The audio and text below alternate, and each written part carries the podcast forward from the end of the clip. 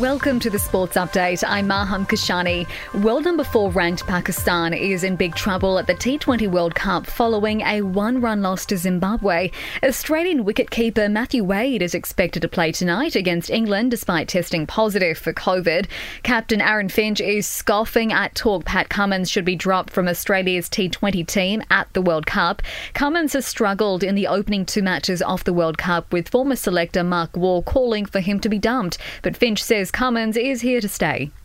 It blows my mind sometimes where where people go with with selection chat and stuff like that. He's, he's, he's been unbelievable over all three formats for a long time, and the calmness that he brings to our bowling group, the experience, it's invaluable.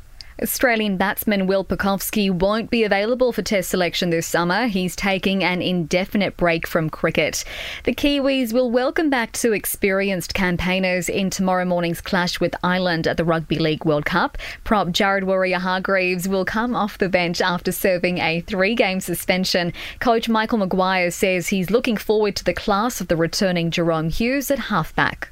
Just his dominant um, presence and his voice I think it, uh, it's a real calming piece for the team as well, knowing that uh, they've got someone that um, has the experience that Jahrome's got now. And, you know, he's played in many big games, he's played test matches.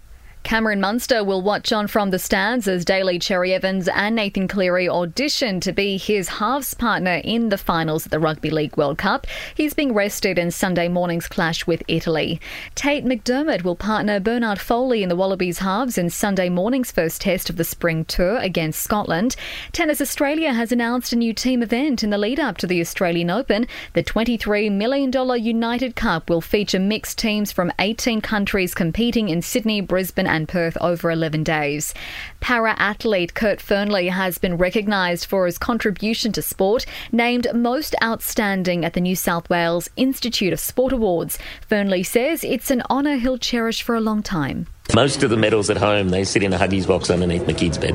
Uh, this one, this one will definitely get showed to them because the Institute of Sport, New South Wales Institute of Sport, played a huge role in the development of my career. Winter Olympic gold medalist mogul skier Jakara Anthony won Female Athlete of the Year. Paralympic snowboarder Ben Tudhope took out Male Athlete of the Year. And supercars drivers are bracing for a sweltering return to Surfers Paradise for the Gold Coast 500 starting today. Erebus Motorsports Will Brown says the inside of the car will feel like a furnace. Yeah, we definitely got the Hydralytes ready for this weekend and the cool suits and everything because it's uh, going to be a hard weekend, I reckon. Uh, it's about 35 degrees, I think, yesterday and pretty hot today. And, you know, add 20 or more degrees to that inside the cabins. And that's the latest from the Nova podcast team. We'll see you later on for another episode of the Sports Update.